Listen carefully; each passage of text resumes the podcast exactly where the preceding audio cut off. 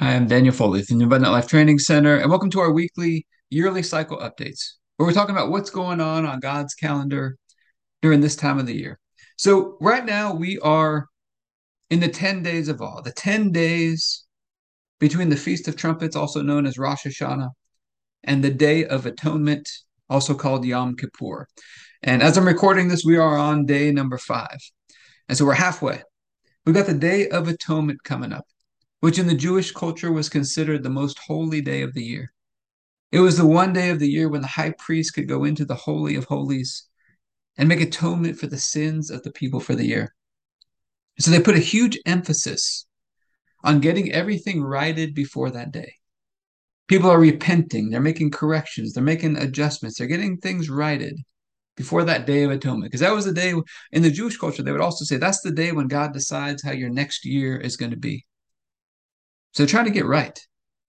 And we're usually doing a Daniel fast during this time as well, as a reminder that Jesus said, My meat is to do the will of God, to do the work that He sent me to do.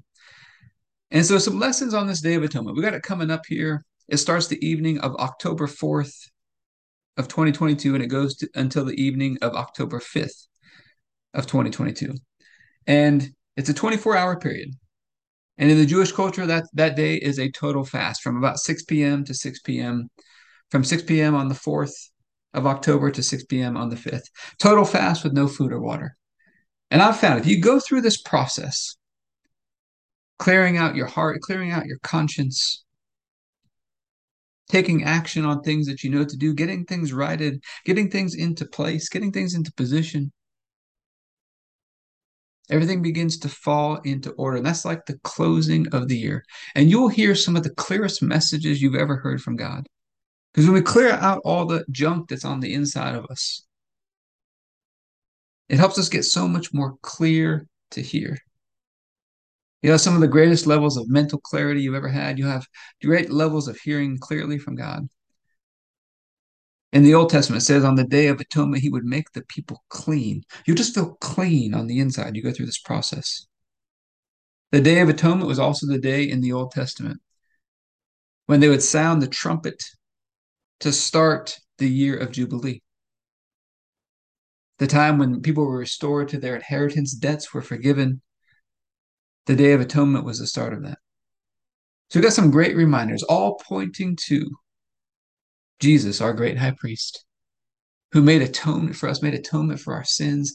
He's been through the, the tests and the trials and the pressures of life. He's been through that. And he knows how to navigate us to the other side successfully. He is our great, faithful high priest. So we're going to take communion over this today. So, Heavenly Father, we're just so grateful for this time of the year and the reminders that you have for us. Such an amazing time of year. We're asking for your help to get this understanding of atonement and how Jesus fulfilled that for us, what it means for us, how to receive this, how to walk in this consistently in our lives. Think of atonement at one meant being at one with Him, walking out our lives at one, as one with Him. I thank you that the night Jesus was betrayed, He took the bread, He said, This is my body broken for you. Do this in remembrance of me. Take a moment to remember God sent us Jesus. We'd all missed it, we'd all gone astray, and He laid upon Him the sins and the iniquities of us all and by his stripes we've been healed. He was crushed, he was destroyed by God, smitten by God. So we could be right and holy and perfect in God's sight. We could have God on our side. He could be fighting for us.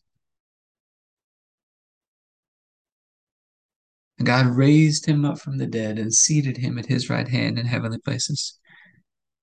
And he raised us up together with him, made us sit together with him, made us one with him. So, Father, I thank you for this bread and ask you to bless it in Jesus' name. If you have your bread, you can take your bread.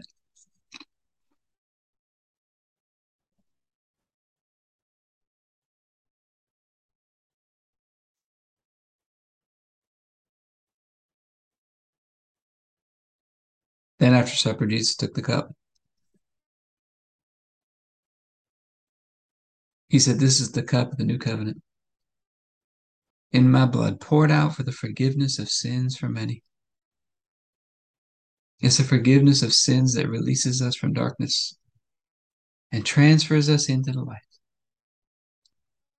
into the kingdom of Jesus. And He's a great King. His blood washes us and cleanses us, He makes us clean.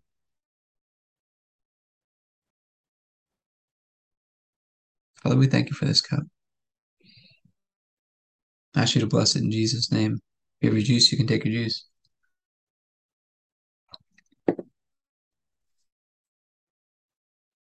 All right. So let's talk about our filters for this week. These filters are things that we re keep rewriting every night at the top of our journals as a way to keep things reinforced, to keep filtering our decision making, keep things top of mind. Just keep writing this atonement, atonement, atonement, atonement. Just keep rewriting that. You can write it as at-one-ment, at one, at one, at one.